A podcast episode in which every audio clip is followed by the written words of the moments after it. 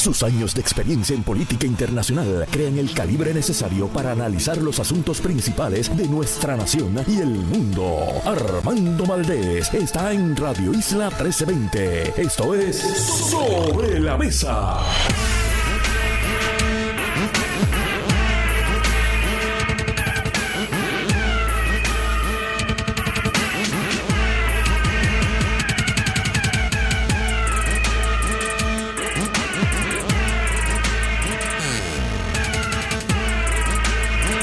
Buenos días Puerto Rico, soy Armando Valdés, usted escucha sobre la mesa por Radio Isla 1320. Hoy en Sobre la Mesa Gloria Ruiz Cuilan estará con nosotros, periodista de El Nuevo Día de Política. La licenciada Jessica Correa también estará con nosotros, la jefa de fiscales del Departamento de Justicia. El presidente de la Sociedad Puertorriqueña de Pediatría, Gerardo Tosca, se sienta a la mesa para hablar sobre el brote de enfermedades respiratorias, más correctamente los brotes de enfermedades respiratorias que se vive en este momento en Puerto Rico y el mundo. Y en el último segmento, a partir de las 9 y 40 de la mañana, Hilda Rodríguez, directora ejecutiva de la Fundación, doña Felisa Rincón de Gautier y Karen Cana, la directora ejecutiva de la Casa del Libro. Todo eso y por supuesto, como todos los días, el mejor análisis de todos los temas para hoy 4 de enero víspera de la víspera, 4 de enero del 2023. Son las 8 y 2 minutos de la mañana. Los asuntos del país tienen prioridad. Por eso llegamos a poner las cartas sobre la mesa. Vamos a poner las cartas sobre la mesa de inmediato. Voy a estar hablando sobre varios temas a nivel local. Quiero tocar la erradicación de candidaturas. Quiero hablar sobre la tasa de inflación. Voy a estar hablando también sobre una propuesta que ha presentado el secretario general y candidato a la gobernación del Partido Independentista puertorriqueño y de la alianza del Partido Independentista con Victoria Ciudadana Juan Dalmao. Y si me da tiempo, voy a estar tocando también una propuesta del secretario de Desarrollo Económico Manolo Sidre para revertir la caída demográfica en Puerto Rico. Pero primero pongamos sobre la mesa lo que está sucediendo a nivel internacional. Ayer hubo un par de explosiones en Irán en momentos en que se estaba conmemorando la muerte de eh, uno de los principales líderes militares de ese país.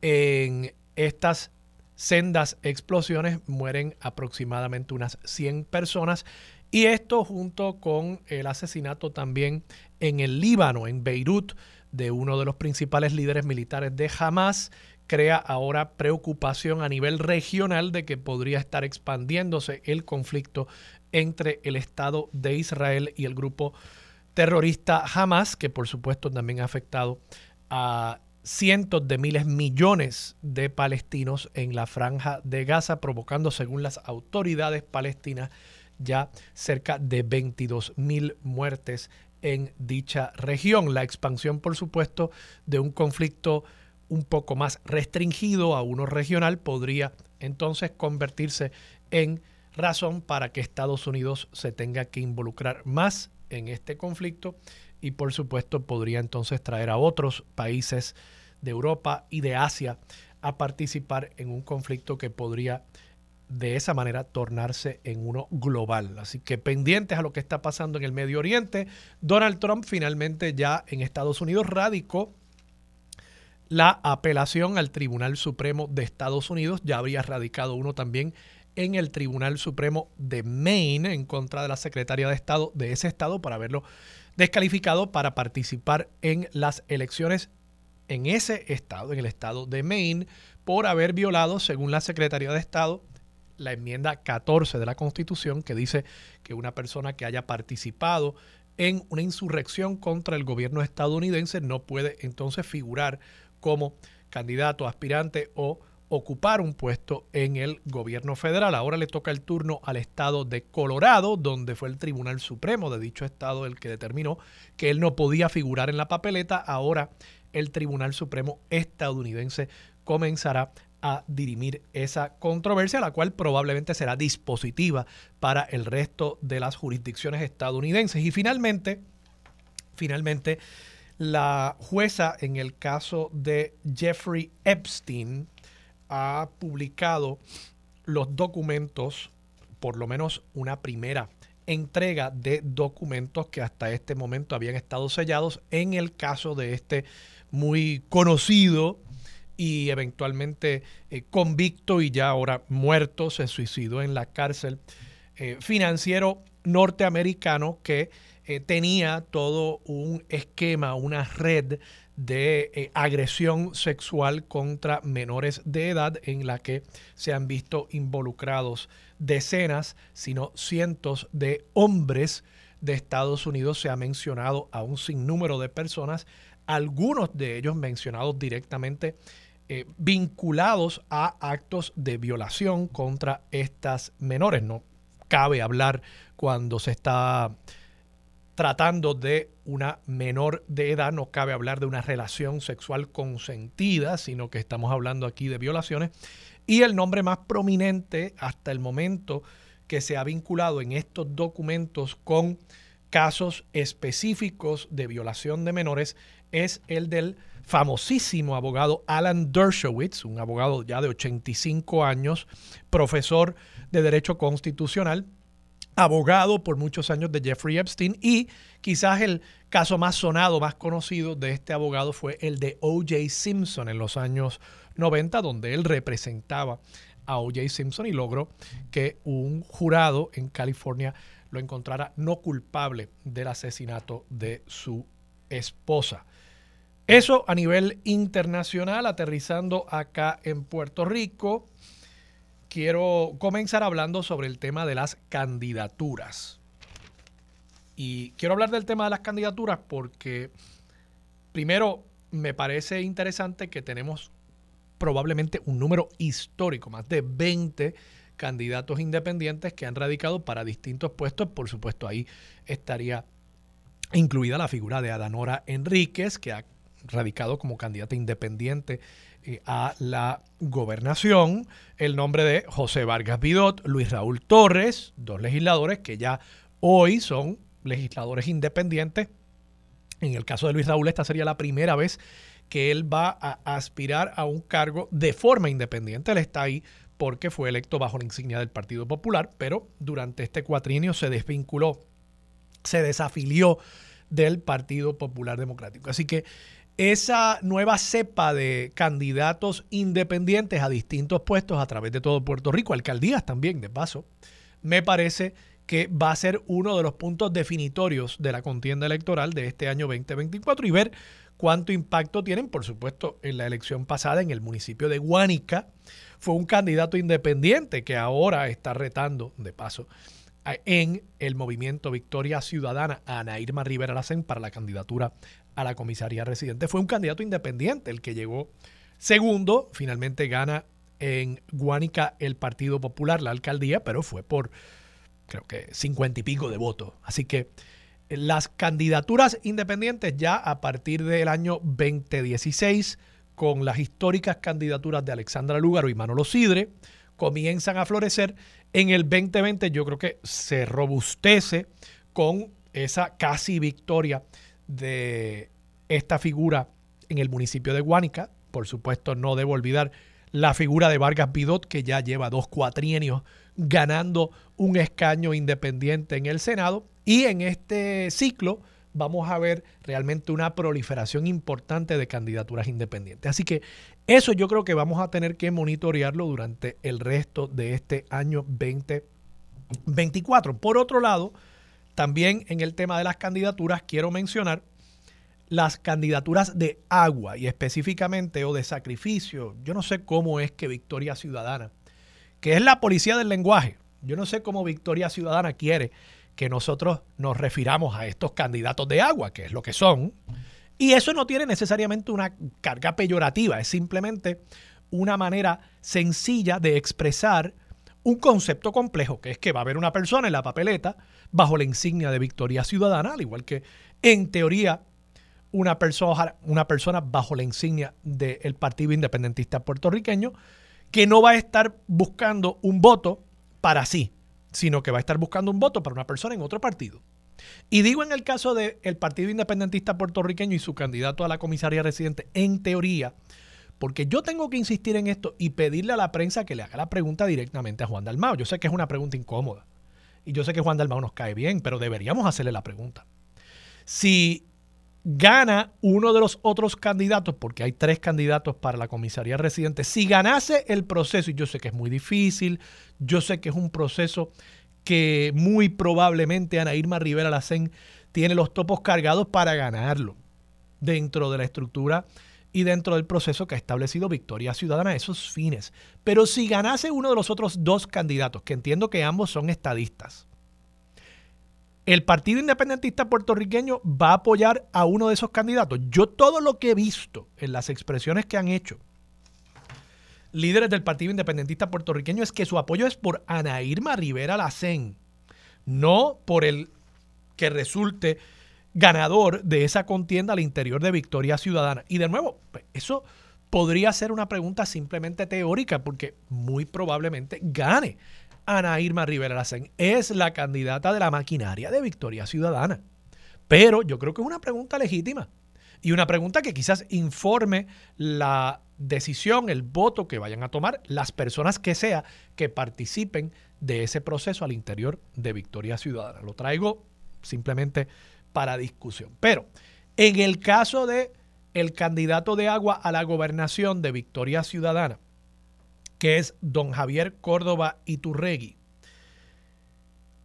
sabemos que ahí es casi ya un hecho consumado que Victoria va a apoyar, a menos que de pronto se cayese el acuerdo, digamos que ganase otra persona la comisaría residente la candidatura en Victoria, el PIB rehusase endosar a esa persona y se cayese el acuerdo de la alianza. A menos que eso sucediese, lo más probable es que Javier Córdoba Iturregui va a figurar en la papeleta bajo la insignia de Victoria Ciudadana, pero no va a estar pidiendo un voto para sí.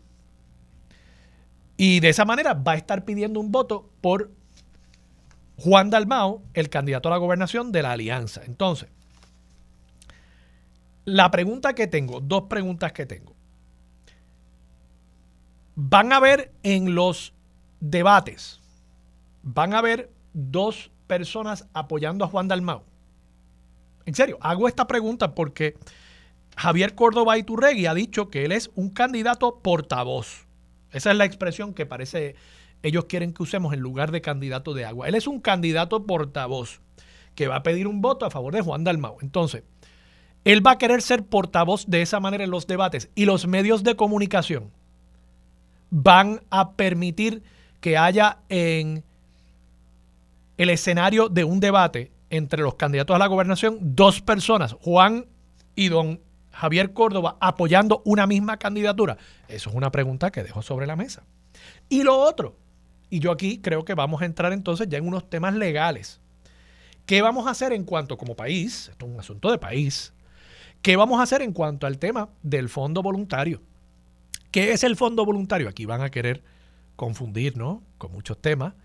El fondo voluntario es el fondo que se utiliza para financiar parcialmente con fondos públicos las campañas de los candidatos a la gobernación.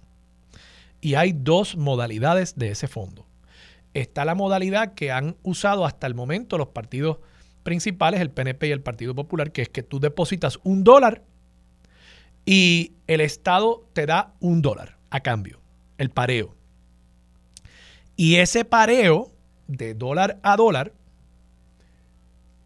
impone una limitación a ese partido de que no puede gastar más de 10 millones de dólares en la campaña. Así que usted puede depositar hasta 5 millones de dólares y el Estado le da otros 5 millones de dólares para financiar su campaña. A cambio de ese pareo, usted se impone una limitación de solamente gastar hasta 10 millones de dólares. La otra modalidad del fondo voluntario es la que ha utilizado, creo que la utilizó el Partido Independentista puertorriqueño en el último ciclo electoral, es un pareo de un dólar que usted deposite por 4 dólares que le va a dar el Estado hasta un límite de un millón de dólares. O sea que si usted deposita 250 mil dólares, a usted le dan un millón de dólares. ¿Y por qué este tema es importante ahora? Bueno, porque Juan Dalmao ya usó ese fondo la vez pasada. La pregunta es, don Javier Córdoba y Turregui, ¿va a utilizar ese fondo? ¿Va a depositar 250 mil dólares para que el Estado le dé un millón y entonces Juan Dalmau va a tener 2.5 millones de dólares para hacer campaña. No sé, me parece que eso sería una clara violación al espíritu de la ley, a la letra de la ley probablemente. Y don Javier Córdoba Iturregui, Adriana Díaz Tirado en el periódico El Nuevo Día, página 10, le pregunta sobre este tema precisamente. Y cito aquí del artículo. Indicó que el movimiento Victoria Ciudadana aún no ha decidido si utilizará o rechazará el fondo voluntario, que de paso ellos rechazaron el fondo voluntario la vez pasada, pero les explico algo sobre eso, no crean que eso fue una movida altruista. Indicó que el movimiento aún no ha decidido si utilizará o rechazará el fondo voluntario alterno para sufragar los gastos de campaña. Cita directa de don Javier Córdoba y Turregui. Nosotros rechazamos el fondo electoral en las elecciones pasadas. Teníamos intenciones de cogerlo en estas elecciones. Teníamos intenciones porque realmente nosotros lo que estamos es en contra del financiamiento privado de las campañas. Sin embargo, reconoció que al crearse un escenario novel en la política puertorriqueña con las candidaturas de la llamada alianza, es un asunto que todavía tenemos que analizar con cuidado. Así que tenían la intención de coger los fondos públicos y además nos dice, yo creo que don Javier Córdoba va a ser una fuente sin fondo de expresiones simpáticas que vamos a poder analizar aquí durante este año. Lo anticipo. Pero además dice, nosotros lo que estamos es en contra del financiamiento privado de las campañas. Sí, don Javier Córdoba Iturregui, yo le recuerdo, candidato del movimiento Victoria Ciudadana, candidato portavoz, candidato mojado, el portavoz mojado de Victoria Ciudadana. Yo le recuerdo que su partido, la vez pasada, Toda su campaña fue financiada por un privado, el Sindicato Puertorriqueño de Trabajadores, que tiene menos de 10 mil miembros en Puerto Rico, de paso, para que no parezca que es que... No, el Sindicato Puertorriqueño de Trabajadores representa un millón de personas en el país. No, no, no. Tienen menos de 10 mil miembros. Y el Sindicato Puertorriqueño de Trabajadores pagó la campaña completa de medios de Victoria Ciudadana. Completa, completa. Sin restricciones. Sin restricciones. Y yo le pregunto a don Javier Córdoba Iturrey si eso no es precisamente el financiamiento privado de la campaña. El que un solo interés haya pagado la totalidad de la campaña de medios. De Alexandra Lúgaro, de Eva Prado, de Manuel Natal. Sí, y los digo específicamente porque es que yo vi los anuncios que decían SPT, Comité SPT, PAC SPT. Y yo vi las auditorías de las campañas de Alexandra Lugaro y de Manuel Natal. Y Manuel Natal en gasto de medios, medios pagos, en la elección pasada gastó solamente 10 mil dólares. Y Alexandra Lugaro gastó solamente 20 mil dólares. En medios pagos. Tenían otros recursos que los usaron en otras cosas. Pues movilización, las avanzadas, las actividades, eso está bien.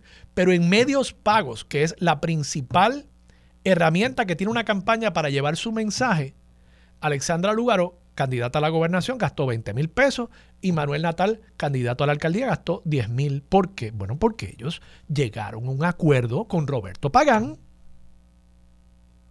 el presidente histórico de la SPT, y miembro fundador de Victoria Ciudadana para que él se desvinculara de la campaña y fuese entonces a dirigir una cosa que se llamó el PAC SPT, Comité de Acción Política. Y desde ese Comité de Acción Política no tenía ningún tipo de restricción en cuanto a recaudo o gasto, fuera de que no coordinase el mensaje con la campaña de Victoria Ciudadana. Pero claro, hubo una coordinación previa porque ellos dijeron, nosotros no vamos a gastar en medios, ustedes van a correr la campaña. Y colocaron en el comité SPT a una persona que conocía al dedillo el mensaje de Victoria Ciudadana porque había sido uno de sus fundadores, Roberto Pagán. Esa es la realidad. Entonces ahora el candidato mojado, Javier Córdoba Iturregui, viene a decirnos que no, que ellos no creen en el financiamiento privado de las campañas, señor. Estudie un poquito antes de empezar a hablar. Mire, media training para don Javier Córdoba, si va a ser el portavoz mojado de Juan Dalmau. Media training, pienso yo. Se me quedaron varios temas. De paso, vamos a estar hablando con la jefa de fiscales a partir de las 9 de la mañana y voy a comentar con ella y voy a analizar con ella la grabación de la vista de regla 6 del caso de Carla Noemí Rodríguez Ares. Este es el caso que discutimos aquí ampliamente a finales del año 2023, un feminicidio íntimo, creo que fue uno de los últimos del año 2023. Y el nuevo día tuvo acceso también, Adriana Díaz Tirado, de paso, firma esta nota, tuvo acceso a la grabación de la vista de regla 6 donde no se halló causa por el delito de eh, agresión bajo la ley 54 de violencia doméstica. Eh, y quiero analizar esto junto a la jefa de fiscales. Yo sé que posiblemente ya no puede entrar en todo el detalle, pero al menos yo quisiera eh, hacer algunas expresiones sobre lo que relata la periodista Adriana Díaz Tirado habiendo tenido acceso a la grabación y teniendo, por supuesto, una transcripción que ha realizado el periódico, un trabajo periodístico, me parece que bien importante. Vamos a la pausa, regresamos con Gloria Ruiz Cuilan y mucho más de Sobre la Mesa por Radio Isla 13. Quédate en sintonía, conéctate a radioisla.tv para acceder y participar en nuestra encuesta diaria. Sobre la Mesa por Radio Isla.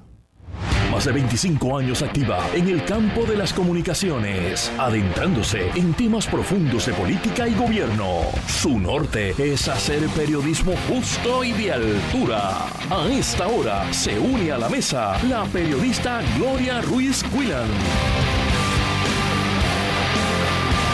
Regresamos, soy Armando Valdés, usted escucha sobre la mesa por Radio Isla 1320. Gloria Ruiz Quillan se sienta a la mesa. Gloria, buenos días. Buenos días para ti, para todas las personas que nos escuchan y feliz año, muchas felicidades. Igualmente, ¿cómo estuvo esa despedida de año? Pues muy buena, tranquila, entre trabajo y trabajo, pero pero tuve unos días ahí libres. Qué bueno, qué bueno. ¿Y ya escribiste tu, tu carta para los reyes? ¿Estás preparada para mañana? Sí, hay que mantener la tradición y recoger la hierbita con la cajita. Así mismo es, así mismo es. Tú sabes que esta mañana estaban aquí los reyes de Juana Díaz y yo llegué tempranito con mis dos hijas y mi señora esposa y estrechamos la mano con, los tres santos reyes y bueno, después voy a estar colocando en las redes sociales algunas fotitos para que la gente las pueda muy bien, muy bien. en eh, mi cuenta de, de X, ¿verdad? Porque ahora no es Twitter, la, la cuenta de X, Armando Valdés, las pueden buscar después. Gloria, vamos a hablar sobre temas políticos. Tú has escrito varias notas en estos pasados días. Quiero comenzar con el tema de las candidaturas. Eh, tú escribiste acerca del saldo tras el cierre del periodo para eh, formalizar, informar de candidaturas ante la Comisión Estatal de Elecciones. ¿Cuál fue el saldo? ¿Lograron los dos partidos principales efectivamente presentar candidatos para la totalidad de los puestos electivos en el país? Sí, eso es así, pero debo mencionar que el saldo no se va a tener hasta que la comisión finalice con su trabajo, que son las certificaciones. Y eso no se va a dar hasta finales de este mes, porque recordemos que eh, los aspirantes deben cumplir con los endosos. Y ciertamente estas son unas fechas cruciales. Los partidos sencillamente entregaron un listado que confirma quiénes fueron las personas que al 2 de diciembre, antes del mediodía del 2 de diciembre, presentaron su intención de aspirar a un puesto electivo. Ahora corresponde que se sometan todos esos expedientes a la Comisión Estatal de Elecciones, ya algunos se les habían entregado, pero hay un acuerdo de los comisionados electorales para que para el 18 de enero estén todos esos expedientes en la Comisión Estatal de Elecciones y le corresponde entonces al ente electoral examinarlo, verificar que se cumplan con todos los requisitos que establece la ley y entonces poder certificar a aquellas personas. La información que dimos hace escasamente unos días se refiere a un informe parcial, es información parcial al momento que provee la Comisión Estatal de Elecciones a tono con lo que recibió hasta, hasta ese momento. Y me llamó la atención particularmente, no sé si a ti, eh, la cantidad de personas que van a participar eh, mediante una candidatura independiente. Lo estaba comentando en el primer segmento, no tenía la cifra exacta, pero, pero reseñé precisamente el que me parecía que era un número probablemente históricamente alto. ¿Cuántos fueron? 26 para esa fecha, pero me consta que ese número subió un poco. La comisión diariamente está enviando un listado en donde deja saber cómo se van alterando esos números porque se van sumando mayor cantidad de, de personas y hasta la fecha de ese 2 de enero eh, había básicamente 26 personas. ¿Y para qué puestos, Gloria? Obviamente sabemos que hay por lo menos una persona para la gobernación, que es Ada eh, Nora Enríquez, eh, dos por lo menos para la legislatura, Luis Raúl y, y Vargas Bidot. ¿Qué, ¿Qué, otro tipo de puesto también hay personas aspirando de forma independiente? Mira, para la gobernación está Carlos Cintrón Rivera, que se ha reseñado que es un médico que interesa ese cargo. Ah. Hay, hay varios para senador eh, por acumulación. Ahí está el caso de José Vargas Vidot, eh, el líder comunitario Jorge Luis Oyola Torres, eh, otras personas que se identificaron como Andrés Rúa González, Sharon Rodríguez Díaz, Elizabeth Torres, que también ha trascendido su nombre. ¿Eso es todo para el Senado por acumulación? Eso es correcto. esa papeleta, esa papeleta va a ser bien larga o bien, bien ancha. Reñida, bien reñida. Igualmente, eh, representante por acumulación, ahí está eh, Luis Raúl Torres, Yesenia Isis Rosario, eh, Ángel Rafael Pérez Rodríguez. Por distrito tenemos a José Miguel Pérez Villanueva, José Ramón Candelario González, Héctor Hernán Hernández Vera, Marilyn Medina Irizarri y para alcalde también hay un, grupo.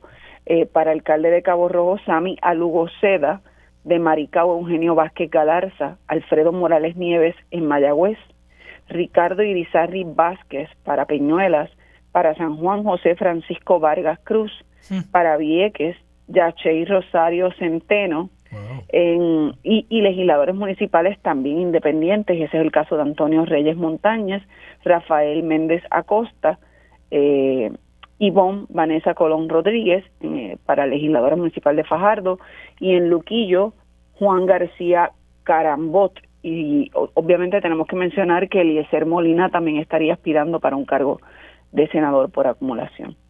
Qué interesante. Eh, Gloria, esos candidatos independientes, ¿cuáles son los requisitos que ellos van a tener que, eh, con los que tendrán que cumplir para finalmente eh, asegurarse eh, ese, ese lugar en la papeleta? tienen igualmente que los aspirantes que están cobijados por una insignia de un partido político tienen que presentar endosos a la Comisión Estatal de Elecciones. Hay dos fechas muy importantes. Una de ellas es el 31 de diciembre, en el que, tiene que tienen que entregar la mitad de los endosos requeridos. 31 de enero. 31 de enero, perdón, me quedé en diciembre. 31 de enero y el 15 de febrero el 50% restante. Eso, como tú sabrás, se hace ahora a través de la tecnología. Eh, la Comisión Estatal de Elecciones, a tono con el mandato que le dio el Código Electoral, tiene una página en la que se someten los endosos, igualmente hay una página en la que se someten las aspiraciones a puestos electivos. Así que eh, está cumpliendo con lo que dice el Código Electoral de eliminar el uso del papel. Ese es el, el famoso sistema llamado 100. Sí, ahora claro, los candidatos que están bajo la insignia de un partido, pero que no tienen primaria, no tienen que erradicar los endosos. En el caso de los independientes, siempre, como no están bajo un partido, tienen, para tener acceso a la papeleta, tienen que erradicar esos endosos. Sí, es una forma que establece el ordenamiento legal electoral de Puerto Rico para verificar que cualquier persona que dice que quiera acceder a un puesto electivo pues tiene cierto aval, claro. cierto apoyo de la gente, no no es como dicen por ahí una locura o un capricho de esa persona que quiere ser X, X obtener X puesto en la legislatura, en la alcaldía, etcétera. Y Gloria, para para una, por ejemplo, una candidatura a la legislatura por acumulación independiente, ¿cuántos endosos tendría que recoger Vargas Vidot, Eliezer Molina, cualquiera de estos candidatos?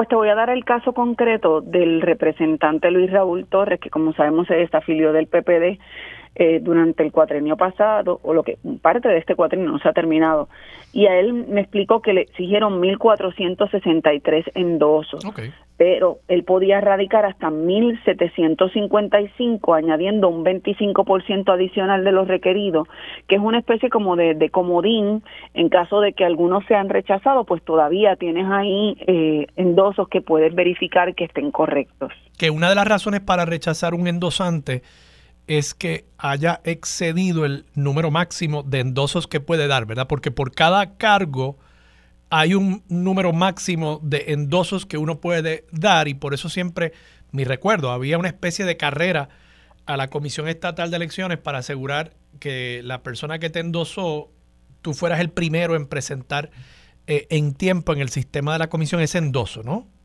Es correcto, pero ahora esa no es la mayor dificultad porque recordemos que el sistema está es electrónico, así que también con el registro electoral cuando se eh, ya no se firma un papel, sino que se firma de manera electrónica y ahí es donde estaban confrontando problemas porque había discrepancia entre la firma que de ordinario aparecía registrada en la Comisión Estatal de Elecciones y la que se podía eh, la que se emitía al momento del endoso. Pues claro, porque una básicamente era era de manera electrónica y la otra de manera manual y lo que se hizo fue que se digitalizó. Y cuando me dices firma, eh, eh, estamos hablando de que esto es como cuando uno está en un restaurante o en una tienda y le viran el iPad para que uno, la maquinita de pagar, para que uno con el dedo haga su firma. ¿E-, ¿Es eso o es una firma, algún tipo de autenticación con el email o algo por el estilo? Es una firma digital, como bien estás mencionando. La persona debe firmar con su dedo. Con su y, dedo. y esto no va a ser nuevo ahora en el proceso electoral porque Recordemos que la comisión ahora también tiene que cumplir con otro listado, no solamente el registro electoral. Eso significa que cuando el elector vaya a primarias o, a cualquier proceso de votación, las elecciones generales en noviembre, en vez de, que al, al, entrar al colegio electoral haya estas, estas personas de balance político con este listado enorme en donde se buscaba el número electoral de la persona para poder identificar con una eh, tarjeta de identificación, ahora va a ser con una tableta. Con una tableta. Por eso es que la comisión debió comprar más de 9.000 tabletas que están en ese proceso. Sí, eso se va a perder, la mitad de ellas, y van a estar dañadas, y la otra mitad no va a tener batería el día de las elecciones. Mira, Gloria, eh, pero y te pregunto, lo que me estabas diciendo es que entonces han habido algunos problemas porque la firma que hace la persona en la tableta, que alegadamente hace la persona en la tableta, no necesariamente coincide con la firma que está en el sistema. No es que no coincida, no se parece. No se parece. Pero es que, claro, oye, la firma, yo no sé si te pasa a ti, a mí cuando me, dan esas maquinitas para firmar a veces eh, con, un, con el dedo, nunca va a salir lo mismo que cuando yo firmo con un bolígrafo. Es correcto, es correcto. No, no se asemeja en ocasiones a lo que de ordinario nosotros te hacemos por firma. Y claro, lo estamos haciendo con un dedo y en una superficie que no es lo más, lo más eh, sujeta o, o recta posible. Tengo que irme a la pausa, pero una última pregunta sobre este tema, Gloria. ¿Los partidos o los candidatos que están buscando estos endosos tienen acceso a ver la firma? Cuando se la están tomando a la persona, la firma que está registrada en el sistema de antemano o no? No lo sé, es una buena te, pregunta te pregunto porque, para hacer mi ejercicio de investigación. Sí, es que te pregunto porque todo esto, una de las preocupaciones que siempre ha habido con toda esta cosa de la de la digitalización de estos sistemas y del manejo por parte de los partidos y los electores del sistema, es que también se puede prestar para facilitar el fraude y sabíamos, Mira, sabíamos que había vaciado de lista con, esto de los endosos y que habían algunas personas que podían conseguir los endosos de un día para otro eh, y no es que estaban en la calle recogiendo los endosos, ¿no? Entonces, no sé, si tú tienes la lista donde yo puedo ver la firma de los electores de antemano, se presta para que la gente, pues, metido en un cuartito, simplemente con estar ahí par de horas firmando alegadamente, pues que saquen todos esos endosos. Me da la impresión que no, porque tras entrevistar precisamente a Luis Raúl Torres, él me dijo que como subsanaba esa, eh, eh, el que no se parecieran esas firmas, es que el mismo sistema le permitía tomar una foto del elector que le estaba dando el endoso. Y como el sistema lo permitía, eso le permitía subsanar de alguna forma la discrepancia, el que no se parecieran esas fotos para que vieran que en efecto al momento de tomar el endoso, pues esa era Gloria Ruiz Armando Valdés y demás, y es una forma de constatar, una pues forma adicional de constatar que en efecto es un endoso válido. Pues mira, qué bueno, qué bueno que por lo menos haya esa ese peso y contrapeso. Eh, Gloria, vamos a la pausa, regresamos con más de Sobre la Mesa por Radio Isla 1320. Quédate en sintonía. Conéctate a radioisla.tv para acceder y participar en nuestra encuesta diaria. Sobre la mesa por Radio Isla. Los asuntos de toda una nación están sobre la mesa. Seguimos con el análisis y discusión en Radio Isla 1320. Esto es Sobre la Mesa. Regresamos, soy Armando Valdés, usted escucha sobre la mesa por Radio Isla 1320, Gloria Ruiz Cuilan sigue sentada a la mesa. Gloria, quiero hablar sobre la veda electoral, pero antes me parece que eh, tú has estado cubriendo también el tema de la repentina, sorpresiva candidatura del todavía alcalde, aunque suspendido José Guillermo Guillito Rodríguez de Mayagüez, para eh, un escaño en el Senado por distrito, por el distrito senatorial de Mayagüez. Eh, él radica y el Partido Popular ha dicho que eh, está, lo ha desertificado como candidato. Él ahora está solicitando reconsideración. ¿En qué estatus está esa situación? ¿Bajo qué concepto se le niega la certificación? ¿Y qué recurso le queda ahora al alcalde para procurar aparecer en la papeleta? Pues está ante la consideración del órgano máximo eh, jerárquico del PPD, que es su junta de gobierno. Eh, tengo, tengo la noción de que van a tener una reunión en el día de hoy, según había escrito en algún momento, eh, para discutir este otros asuntos que puedan estar ante la consideración. Lo que provocó que él no fuese certificado es que recordemos que hay una comisión calificadora en cada partido que establece la, los requisitos que exige esa colectividad para poder certificar, que pueden ser mayores que los que estipula el código electoral.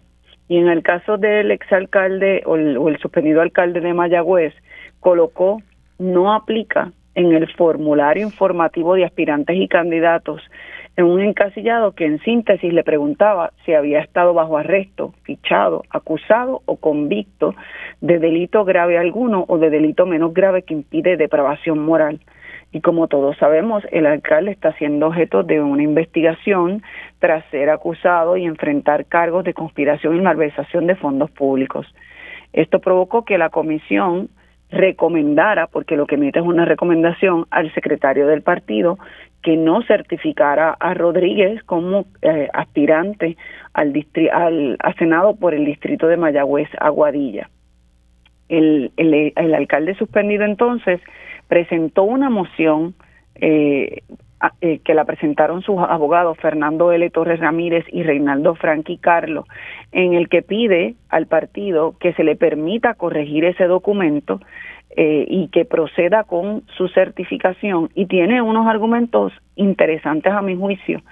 Eh, dice que él no provocó la pérdida de fondos públicos eh, por el dinero que por el que timaron al municipio y que de hecho hubo unas personas que fueron eh, arrestadas y convictas en el foro federal y que el dinero, los fondos públicos supuestamente regresaron a las arcas municipales.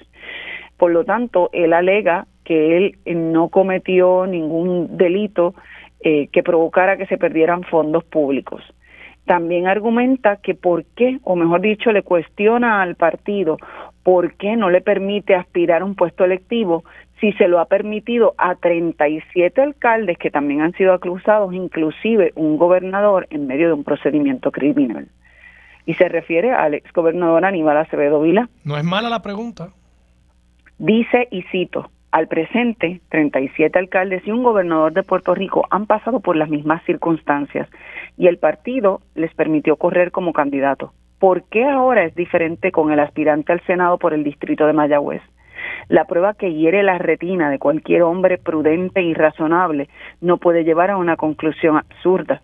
La Comisión Calificadora y la Junta de Gobierno del PPD deben tomar conocimiento oficial que aquí el alcalde no ha cometido delito de clase alguna el alcalde, el, Partido Popular, dice el alcalde, que se fundó para permitir que el pueblo tenga justicia social, no puede darle un trato distinto a Rodríguez del que le dio un candidato a gobernador cuando fue acusado injustamente en el Tribunal Federal.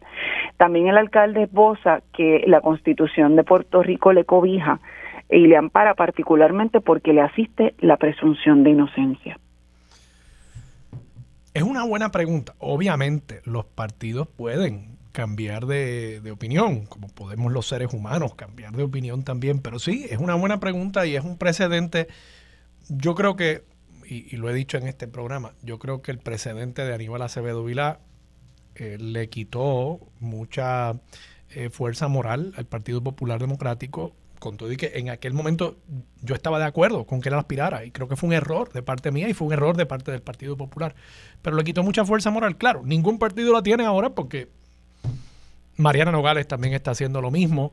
Eh, no sé, creo que el único partido que quizás podría todavía reclamar tener algo de fuerza moral es Proyecto Dignidad, porque aunque el Partido Independentista puertorriqueño no ha tenido a ninguna persona acusada, pues ahora están en una alianza con Victoria. Así que nada, lo dejo sobre la mesa. Gloria, la veda electoral. Ayer aquí en eh, Pegados en la Mañana con Julio Rivera Saniel, el contralor electoral dice la frase haciendo que las cosas pasen ya no se puede utilizar porque evidentemente es un lema que promueve los logros, los las hazañas, lo que ha hecho el gobierno, no tiene un fin público claro y él entiende que eso caería bajo la veda electoral. ¿Cómo, cómo funciona la veda electoral? Eh, eh, obviamente yo estoy de acuerdo con lo que plantea Walter Vélez, pero sí me sorprendió quizás un poco que él mismo hiciera una aseveración tan tajante.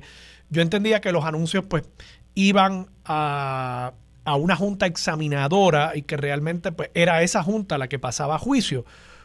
Estoy equivocado, el Contralor Electoral quizás primero pasa a juicio y después pasa a esa junta para ver si hay una excepción?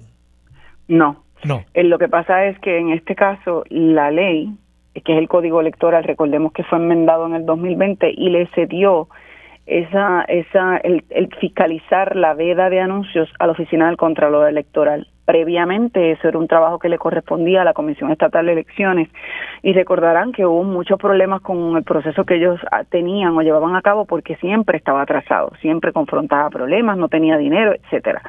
Eh, se lo pasan al Contralor Electoral que dice no hay problema, me pueden dar la función, pero me dan el dinero para poder hacer este trabajo.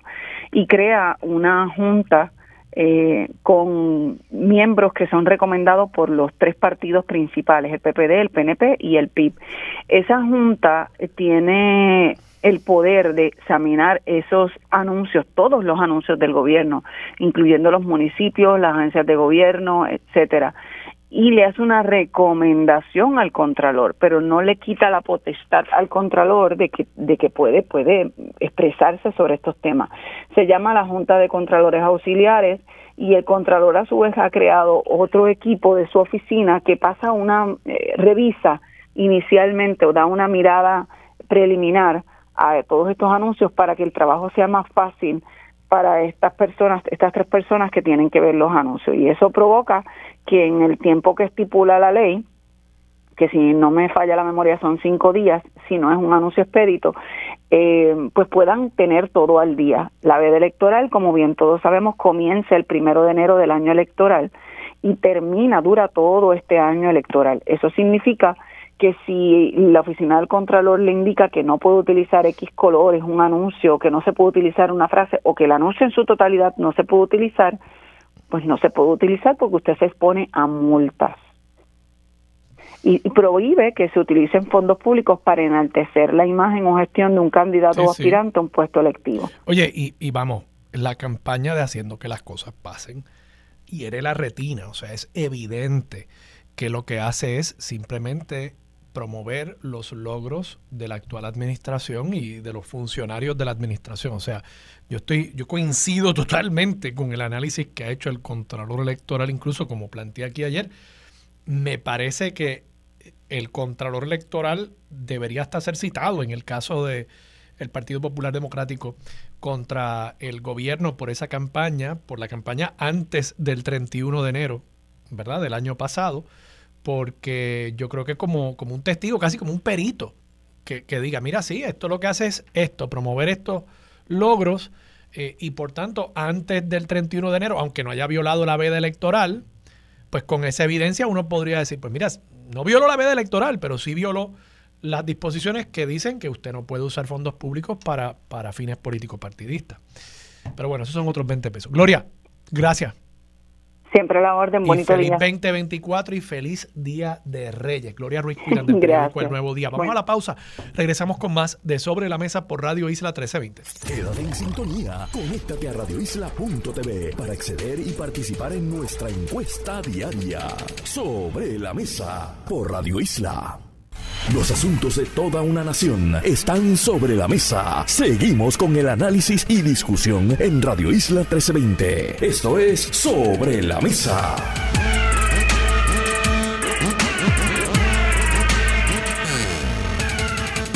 Regresamos, soy Armando Valdés, usted escucha sobre la mesa por Radio Isla 1320. La licenciada Jessica Correa, jefa de fiscales, está con nosotros. Buenos días, licenciada. Ah, no estamos con Jessica Correa todavía. Que Jessica Correa va a estar con nosotros en 10 minutos. Ya. Que aquí me estaba diciendo algo a través de un cristal que tenemos aquí. Yo no entiendo. Yo pensaba que era que la entrevista solo podía durar 10 minutos. No, es que en 10 minutos va a estar con nosotros. Bueno, pues muy bien. Me da tiempo precisamente para analizar un tema que había dejado sobre la mesa y es que, como les había comentado, Adriana Díaz Tirado publica hoy periodista del Nuevo Día, publica hoy un artículo en la página 5 y 6 del periódico sobre el caso de Carla Noemi Rodríguez Ares.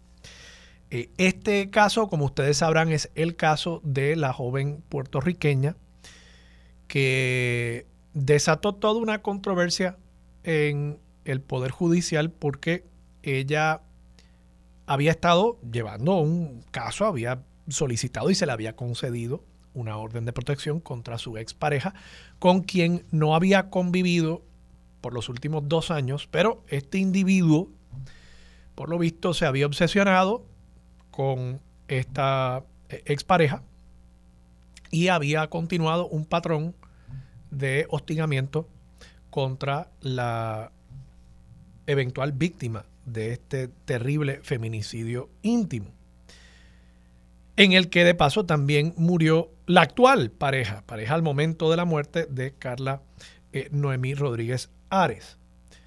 Este es el caso donde posteriormente el presidente de la Asociación de la Judicatura puertorriqueña, el juez del Tribunal Apelativo Carlos Salgado Schwartz, había dicho que eh, esta eh, víctima debió haberse cuidado más, que debió haber tenido mayores precauciones y que debió haber incluso cambiado la cerradura de su hogar, cosa que posteriormente a Mili Méndez, la intercesora legal que había colaborado con Carla Noemí durante el trámite de este caso penal, le dice a Mili que ella sí había cambiado las cerraduras y que incluso había instalado un sistema de cámara. Bueno, dicho todo eso, el nuevo día, Adriana Díaz Tirado tuvo acceso a la grabación de la vista de regla 6. Regla 6 es donde se busca establecer si hay causa para juicio. Perdonen, me equivoco, causa para arresto, hablé mal. Causa para arresto, causa para juicio es posteriormente en vista preliminar. En la etapa de regla 6, lo que se requiere es una cintila de evidencia.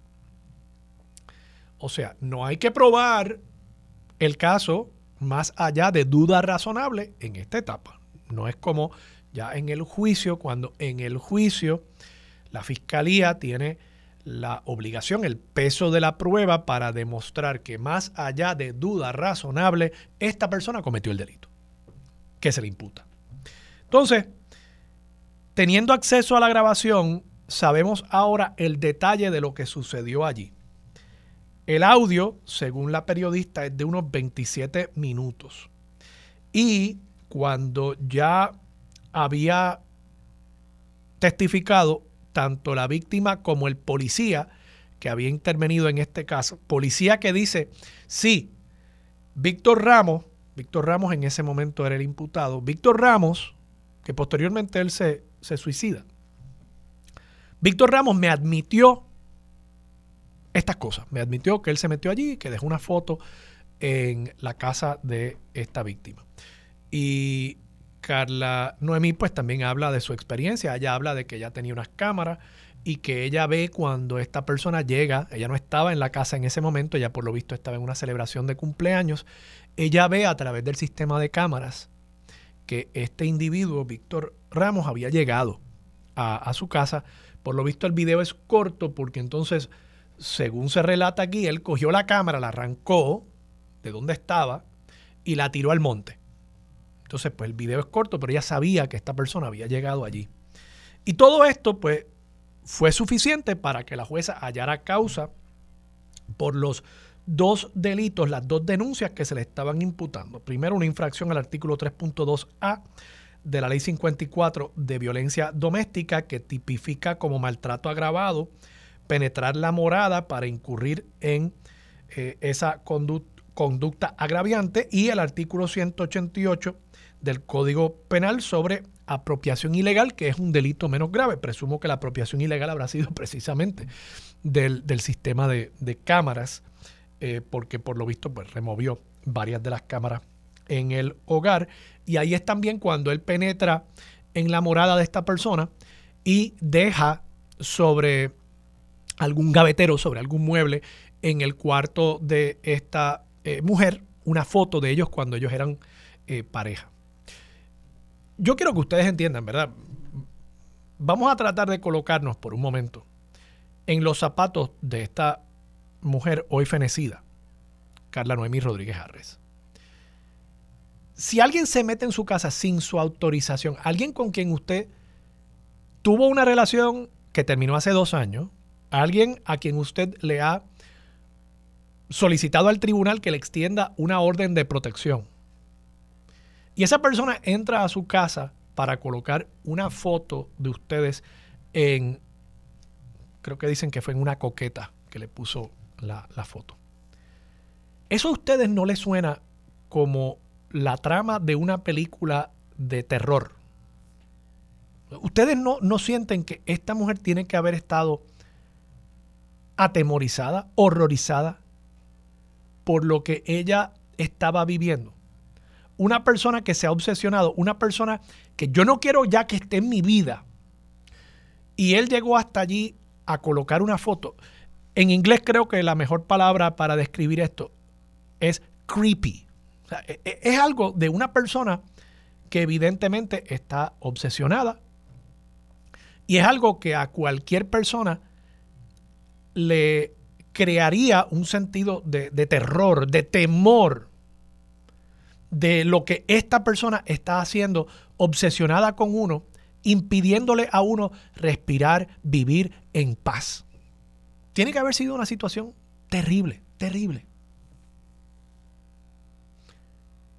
Obviamente, don Víctor Ramos tenía un abogado.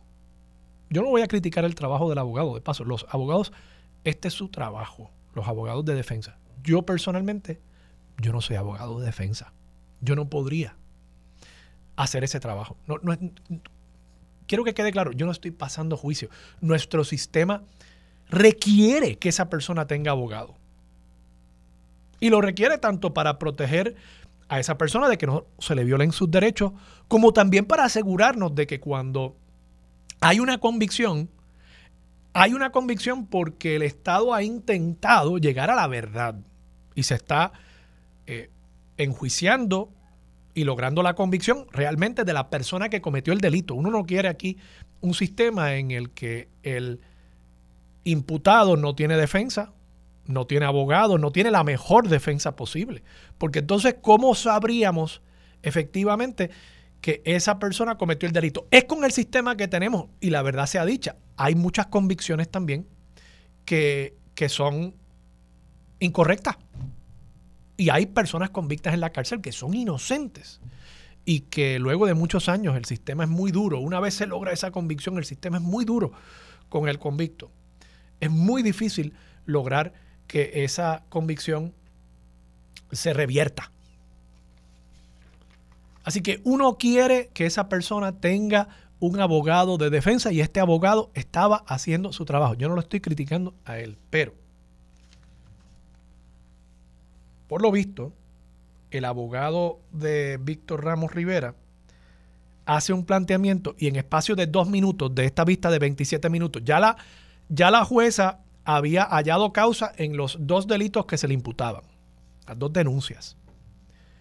Y el abogado de don Víctor Ramos pide la reconsideración. Y yo quiero que ustedes escuchen, de nuevo, ya habiendo planteado el contexto y la situación y el terror que tiene que haber sentido esta mujer, ahora yo quiero que ustedes escuchen el planteamiento que hizo el abogado y que provocó que la jueza en espacio de menos de dos minutos reconsiderase la determinación que ya había tomado de hallar causa y dijera no causa.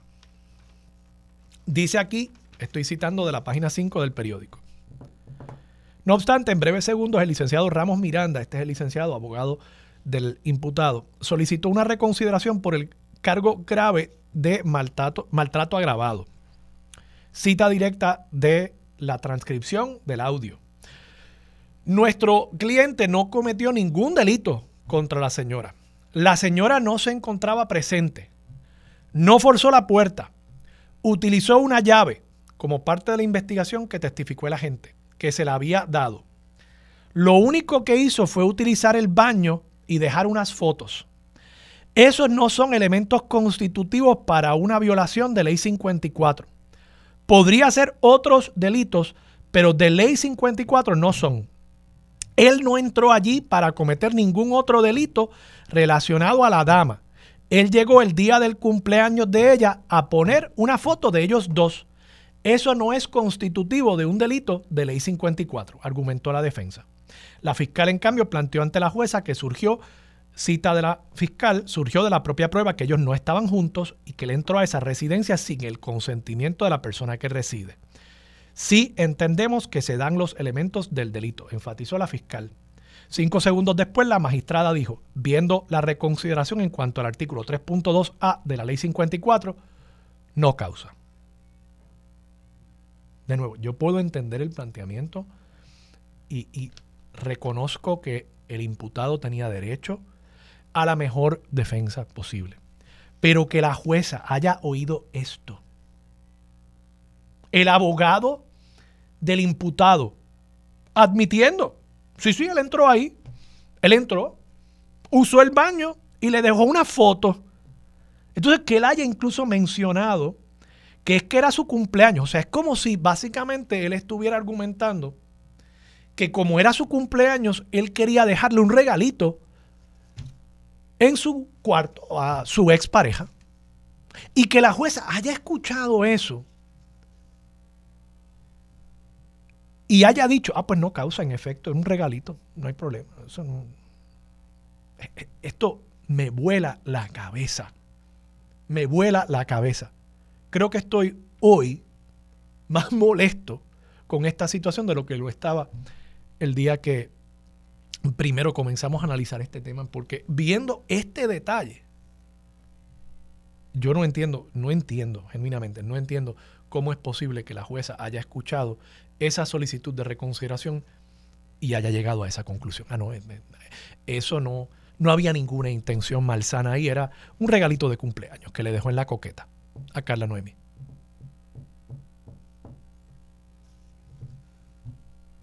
Ahora sí tengo a la jefa de fiscales del Departamento de Justicia, la licenciada Jessica Correa. Licenciada, buenos días, ¿cómo está? Buenos días, saludo, ¿cómo está? Muy bien, muy bien. Usted, licenciada, yo sé que no íbamos a discutir eh, específicamente este caso, pero naturalmente eh, se publica esta transcripción, parte de la transcripción de la vista de regla 6 en el caso de Carla Noemí Rodríguez Ares, dentro de las limitaciones que usted tenga y lo que nos pueda comentar. ¿Qué le parece esto que yo acabo de leer aquí y que el país está leyendo en las páginas del Nuevo Día en el día de hoy? Bueno, eh, como todo Puerto Rico, ¿verdad? Los fiscales que trabajamos eh, todos los días eh, mano a mano con las víctimas de delito, nosotros estamos coordinados con la situación que ocurrió con, con, con Carla. Eh, ya yo he tenido la oportunidad de, de, escuchar las regrabaciones de estos procesos y los pormenores eh, de los fiscales, de las fiscales, porque en este caso fueron dos fiscales mujeres que consultaron y vieron este caso. Eh, en este caso, las fiscales evaluaron la prueba, radicaron cargos criminales. Nosotros entendíamos que teníamos la prueba no solamente para sostenernos en, regla 6, sino en todas las etapas posteriores, que son vista preliminar y eventualmente el juicio. Eh, e hicimos el trabajo, ¿verdad? Radicamos los cargos criminales, presentamos la prueba No obstante, como usted vio, eh, en la reconsideración que tuvo ante su consideración la honorable juez, eh, cambió la determinación del Ministerio Público. Nosotros rápidamente eh, radicamos la vista, la vista en alzada, la solicitud de vista en alzada, moción, para que se celebrara y poder ante otro ante otro juez poder presentar la prueba que nosotros contábamos eh, porque entendíamos que nosotros teníamos todos los elementos y la prueba por una determinación de causa y, prosperar eventualmente en todas las etapas del juicio. Y, yo quiero, eh, licenciada, yo quisiera leer aquí eh, rápidamente lo que dice el, inciso A del artículo 3.2, que es bajo el cual se le radicaron cargos, por lo menos uno de los dos cargos al imputado. dice que será un delito grave de tercer grado en su mitad inferior cuando la persona del cónyuge, ex cónyuge, etcétera, penetrare en la morada de la persona, eso pues, lo hizo y lo admitió el abogado, dice que usó el baño.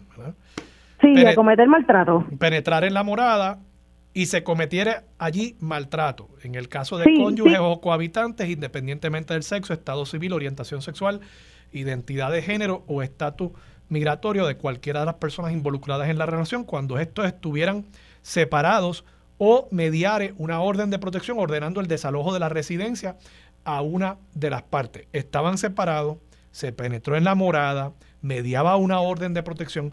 Entiendo que el único elemento donde quizás habría duda es se cometiere allí maltrato. Entonces. Sí, lo que pasa es que en la, en la imputación del delito, de, en la denuncia del Ministerio Público, se imputaba un maltrato psicológico. Eh, nosotros entendíamos, ¿verdad?, que estas actuaciones que estaba teniendo este caballero eh, de ya esta dama al, al, haberle dicho que no a la relación y él seguir insistiendo y buscándola, eh, el poner las fotos, el entrar sin su consentimiento a la residencia, ella estaba siendo víctima de un maltrato psicológico, por eso es que nosotros imputamos y si usted ve el artículo no se no se refiere a un maltrato de, de físico, sino a un maltrato psicológico y esa es la imputación de eh, lo que imputábamos en el Ministerio Público de que ella era víctima de un maltrato psicológico y que este señor, al entrar a poner fotos de ellos, al utilizar el baño, a dejar sus pertenencias cuando ya esta dama le había dicho que ya la relación había terminado, eh, pues se, se configuraban los elementos del delito según imputado. Y es por eso que usted ve que en la reconsideración, y más en este caso, que hay unas admisiones, porque por eso es que el, el, el agente habla de que él admite que él se molesta cuando ve las cámaras y que él admite que entró allí sin tener el consentimiento de ella eh, y se daban y se configuraban los elementos del delito y yo estuve escuchando, ¿verdad? Yo he escuchado para la gente que habla del escalamiento, no no cabe hablar de escalamiento cuando hay una ley especial que cubre los elementos del delito que nosotros imputamos. Eh, así que nosotros muy respetuosamente entendíamos que el Ministerio Público tenía la prueba, el testimonio de ella pasó, el testimonio de la gente pasó y por eso es que rápido solicitamos la, la vista eh, de reglas en alzada. Y, licenciada, yo creo que eso es un punto bien importante. Este artículo no habla, no habla de, escalamiento, habla de penetrar en penetrar sin el consentimiento. Correcto. Y ella lo testifica y lo dice. Y, y por que otro no sabe cómo él tenía la llave, no sé cómo él obtuvo la llave, pero él no podía entrar a la casa. Eh, eh, eh, claramente se estaban dando los elementos del delito eh, y pasó la prueba en esa etapa de los procedimientos, que es la cintila que requiere. Eh, y el Ministerio Público, por eso es que le digo, por eso es que rápidamente nosotros solicitamos las reglas de bien alzada, porque entendíamos que era un caso bastante claro eh, y lo queríamos demostrar en el tribunal.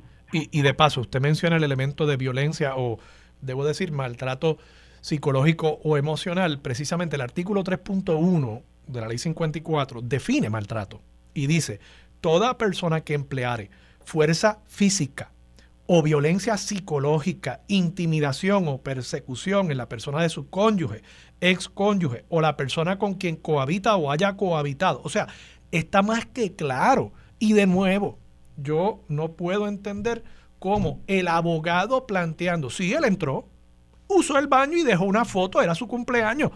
¿Cómo es posible que eso la jueza haya pensado ahí no se configuró ese elemento esencial del delito bajo el artículo 3.2a de maltrato. Eso es maltrato psicológico, eso es persecución y una violación también de, la orden de protección. Pero bueno, eh, licenciada, quería preguntarle, bueno, antes de pasar a ese tema, sí ha habido un planteamiento, y lo ha dicho la jueza presidenta, a los efectos de que no, no se había radicado por la violación a la orden de protección. ¿Usted tiene claro por qué no se radicó por ese delito?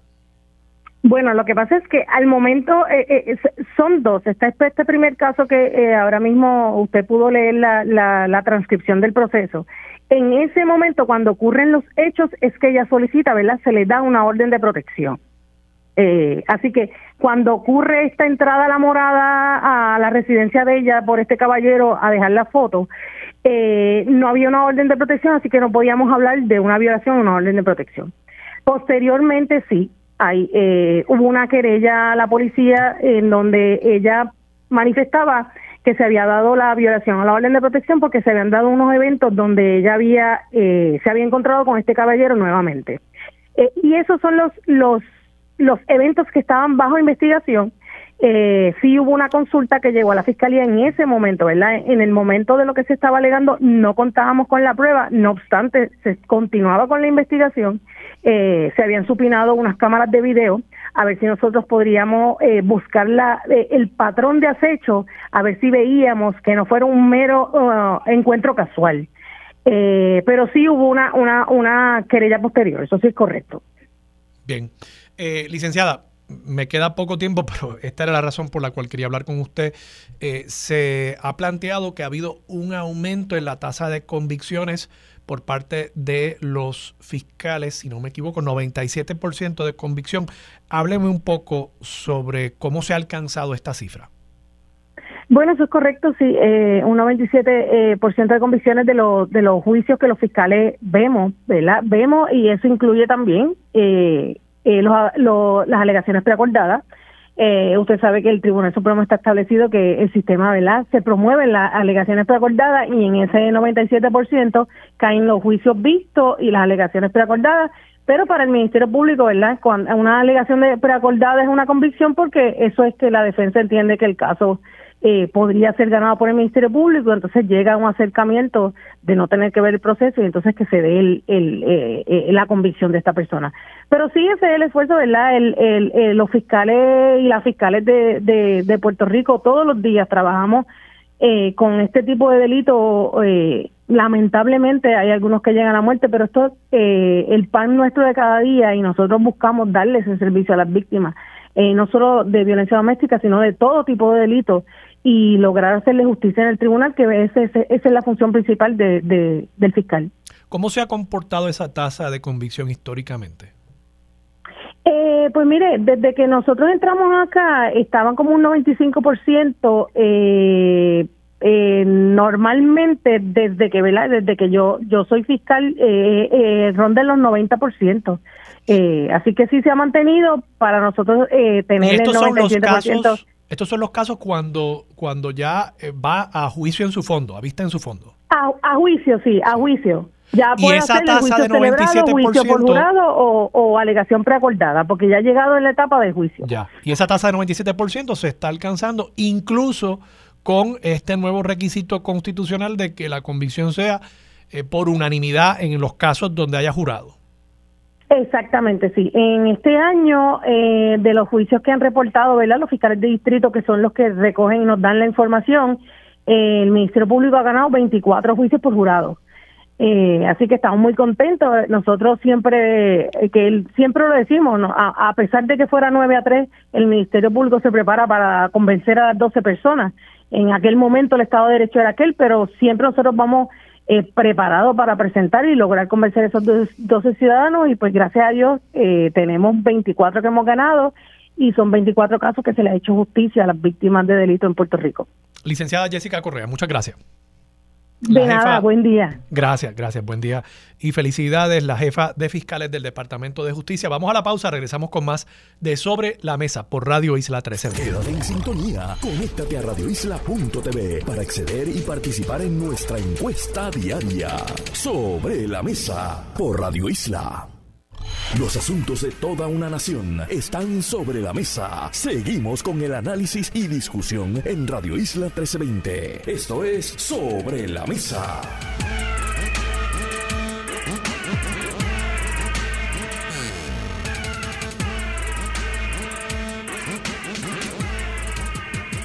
Regresamos, soy Armando Valdés, usted escucha sobre la mesa por Radio Isla 1320. Antes de pasar a la entrevista que tenemos con el doctor Gerardo Tosca, el eh, presidente de la Asociación de Pediatría de Puerto Rico, quiero brevemente tocar una noticia que publica también el periódico El Nuevo Día, salió en el electrónico ayer y hoy está en la edición eh, impresa del periódico y es que el índice de precios al consumidor alcanzó su nivel más bajo del año 2023. Esta nota de paso es de Efraín Montalbán Ríos.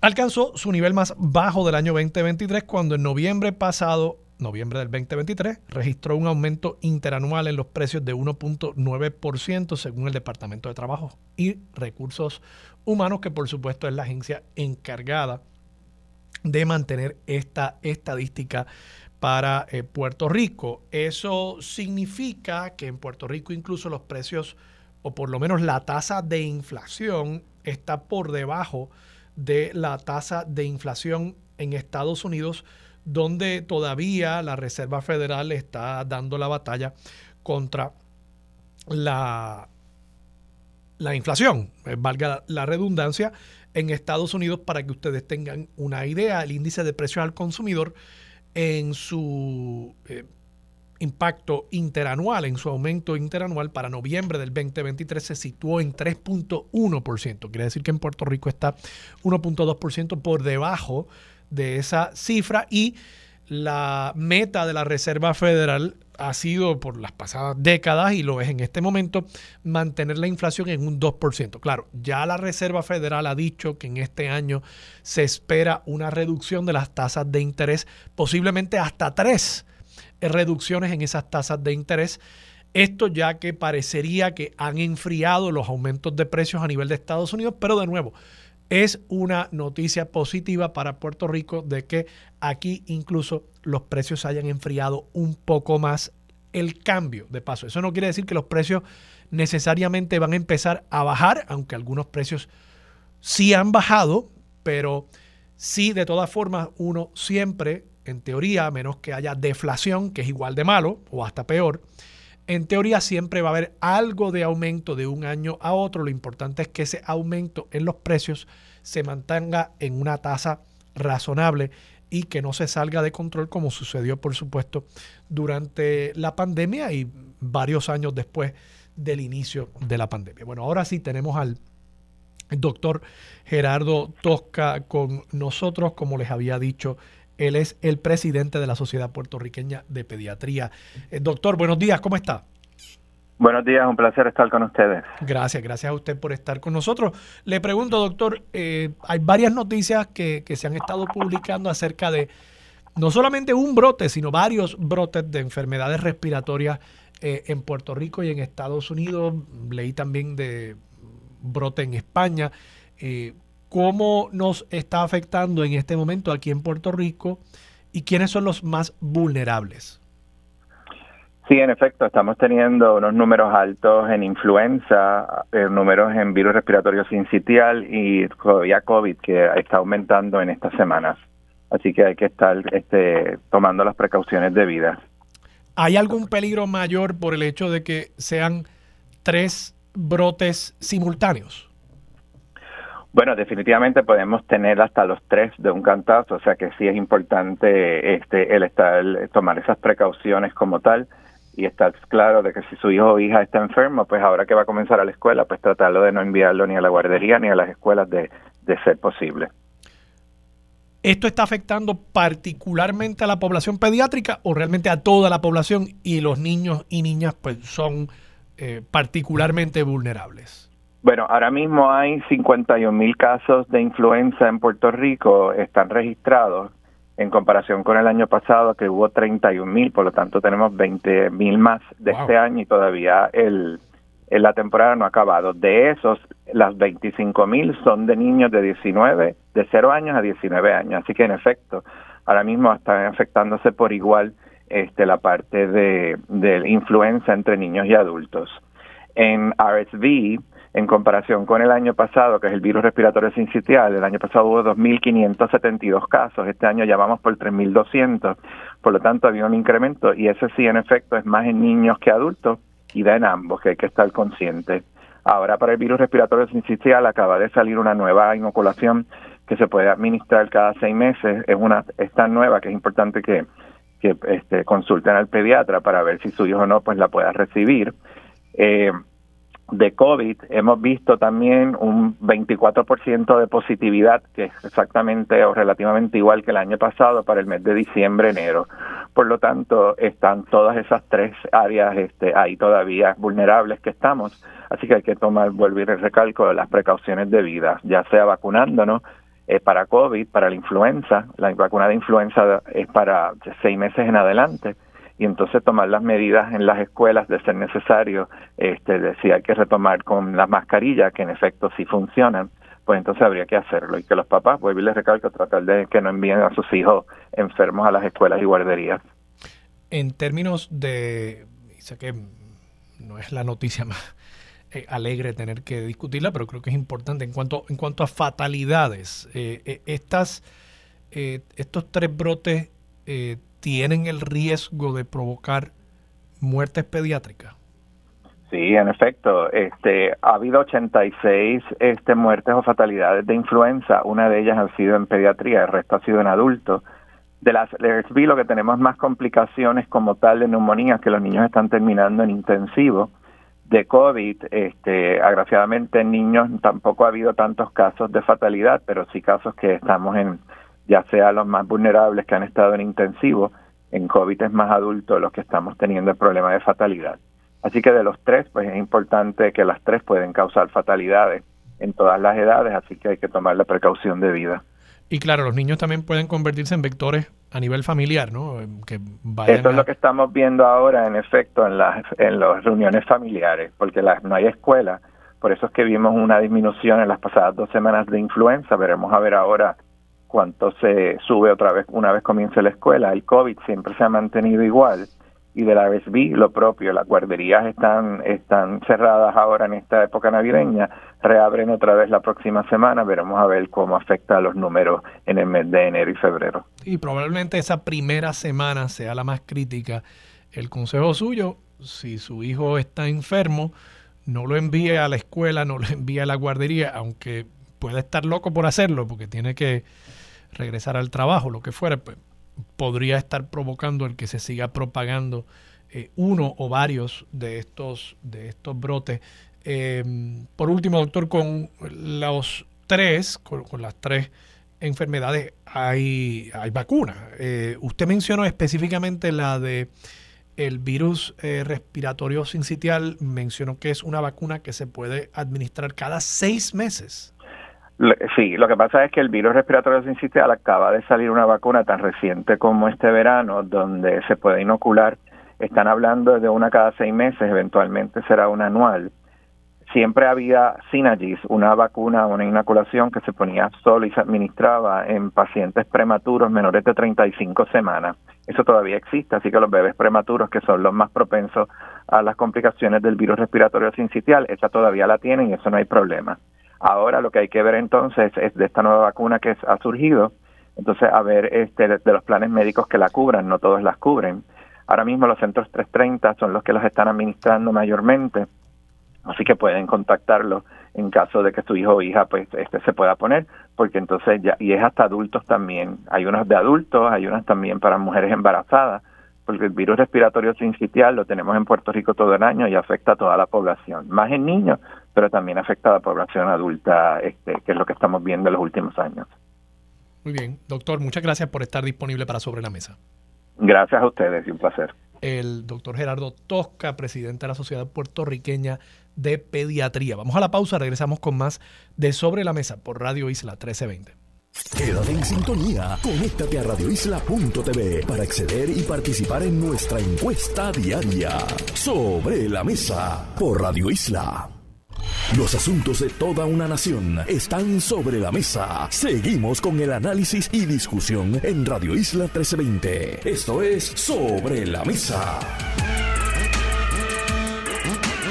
Regresamos, soy Armando Valdés, usted escucha sobre la mesa por Radio Isla 1320, se sientan a la mesa Hilda Rodríguez, directora ejecutiva de la Casa Museo Felisa Rincón de Gautier y Karen Cana, directora ejecutiva de la Casa del Libro, ambas entidades culturales sin fines de lucro del Viejo San Juan están aquí de regreso, primera participación del 2024. Buenos días a ambas. Buenos días, Armando, y feliz año. Igualmente, igualmente, gracias por estar disponible siempre para Sobre la Mesa. Eh, les pregunto, ¿qué tenemos? ¿Qué tenemos a inicio del 2024? Karen, comencemos contigo. Bueno, pues quisiéramos aprovechar tu programa, que se escucha tanto en Puerto Rico como fuera de la isla, para repasar un poco las bases del certamen de los libros negros. Eh, como sabes, en la pasada intervención hablamos de que es un certamen que invita a los artistas visuales de Puerto Rico y sus diásporas a crear, basado en textos de escritores negros o afrodescendientes de Puerto Rico y sus diásporas, o puertorriqueños, ¿verdad? Otros escritores eh, que hayan elevado la cultura negra o la cultura afrodescendiente a crear libros arte. Así que pues queremos hablar un poco pues de las bases. O sea, y, eh, para, para entender de lo que estamos hablando es que el, el que presente esta, esta propuesta artística no tiene que ser necesariamente el autor original del texto. Eh, supongo que en algunos casos pues requeriría la autorización ¿no? del autor original, pero puede ser alguien que está desarrollando un libro como obra artística para presentar de otra manera un texto de un autor afrodescendiente. Exactamente, o negro, o no necesariamente puede ser un autor puertorriqueño, puertorriqueño de la diáspora, que haya trabajado text, ¿verdad? Escritos, ya sea de cualquier género literario, eh, que pues haya hablado, haya elevado, haya eh, cultivado la cultura negra o afrodescendiente de nuestra isla, y no necesariamente era una persona negra, o es. Así que pues es bastante abierto, ¿verdad? En ese sentido. Eh, pues básicamente lo que queremos es eh, exhortar a la participación. Esto se lanzó en, plena Navidad, ¿verdad? Eh, y queremos pues repasar que pueden ser artistas tanto eh, bona fide profesionales como emergentes. Pueden ser artistas, o sea, deben ser mayores de edad, o sea, 18 años en adelante, pero también pueden ser colectivos. O sea, pueden presentar una, una obra que haya sido entre dos o más. Siempre y cuando obviamente tenga cohesión, ¿verdad? El, concepto.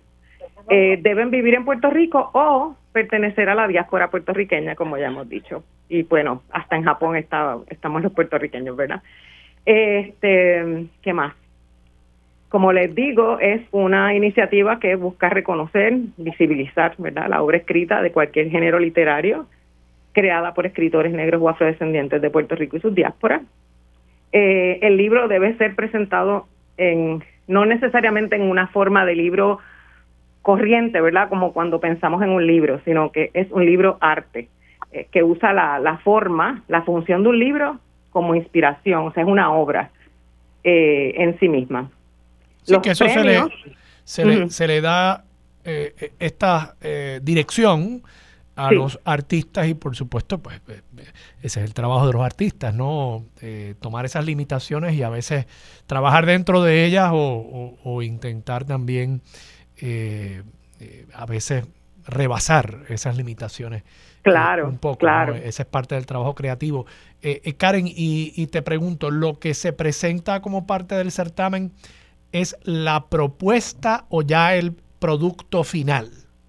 Sí, eh, primero estamos eh, solicitando que nos envíen a través del site donde están todas estas bases y donde está toda, ¿verdad? La introducción y la explicación de forma eh, completa, extensa. antes del 28 de febrero que nos envíen una pequeña carta de intención. Básicamente eso es nombre, dirección, teléfono y un parrafito de 250 palabras o menos de por qué desean participar esto se está haciendo para poder invitar luego, bien rapidito, después en, marzo, la primera semana de marzo, a una, a una charla, un conversatorio para cualquier duda que se presente, cualquier aclaración que los artistas requieran, pues entonces vamos a estar eh, atendiéndolas. Ya. Y que se les, va, se les va a hacer una invitación. No obstante, el producto final es en es, eh, la fecha límite julio 31. O sea que hay bastante tiempo para hacer una obra nueva, ¿verdad? Inédita, que no haya participado en ningún certamen anteriormente ni se, ni se haya expuesto. ¿Cuál es la fecha Eh, límite de nuevo? El- para la carta de intención que se envía a través de la, del portal de la Casa del Libro es el 28 de febrero y la obra se presentará en fotografía el 31 de julio. Esa es la fecha final. Ya, o sea que hay bastante tiempo. Eh, ¿Y Sí. los premios en el certamen? Pues los premios son buenísimos porque queremos, ¿verdad?, propiciar y fomentar que se haga libro arte, se haga este tipo de obra en Puerto Rico. Son tres premios de 5 mil dólares, dos de 3 mil dólares, dos de mil dólares y dos de 500, uno para un artista emergente y otro para el favorito del público que asista a la exposición que tendremos luego de recibir las participaciones, que el jurado las evalúe, etcétera, y al escoger los finalistas y los premiados, entonces vamos a exponer, ¿verdad?, todas estas obras que esperamos recibir eh, con ese con ese eh, componente, ¿verdad?, del, del rescate de textos de cualquier género litera- literario, de artistas, de escritores negros o afrodescendientes de Puerto Rico o sus diásporas. Son, son buenos premios para, para un Son muy buenos premios. sí. artístico en, en Puerto Rico. Eso puede ser la diferencia eh, para, para algún artista en Puerto Rico entre un buen año y, y Así mismo. Quizás no tan bueno. O sea, la verdad es que el, el arte en, en Puerto Rico no es fácil.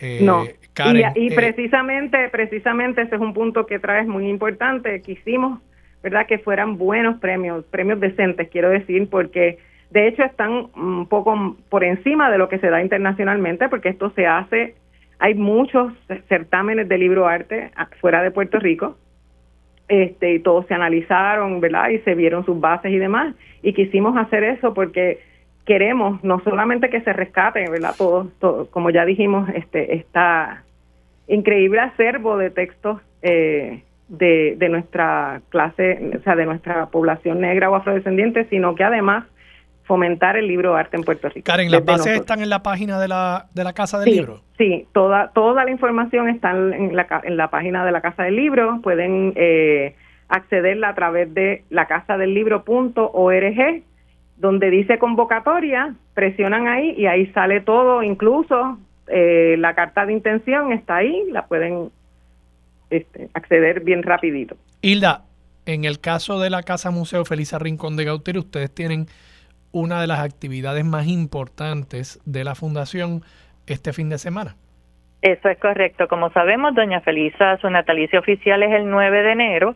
Ese día doña Felisa hubiese cumplido 127 años, pero como cae en semana, lo celebraremos el domingo. El domingo 7 tenemos una misa a las 11 en la catedral y luego pasamos a la Casa Museo, donde se hace la entrega, la entrega de la proclama.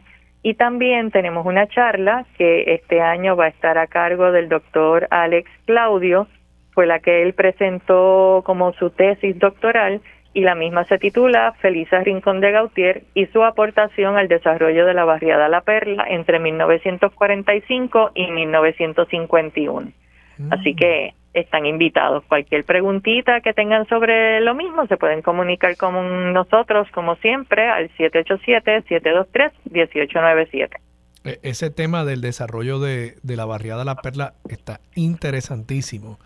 Eh, Yo creo que, que es una de esas comunidades eh, históricas, emblemáticas de nuestra ciudad y muchas veces malentendida. Entonces, me parece que- que ahí va a haber algo eh, muy interesante para quienes quieran participar de todas las actividades. Pero bueno, todo comienza a partir de la misa que es en Catedral, en el Viejo a San Juan, 11. a las 11 de la mañana este domingo.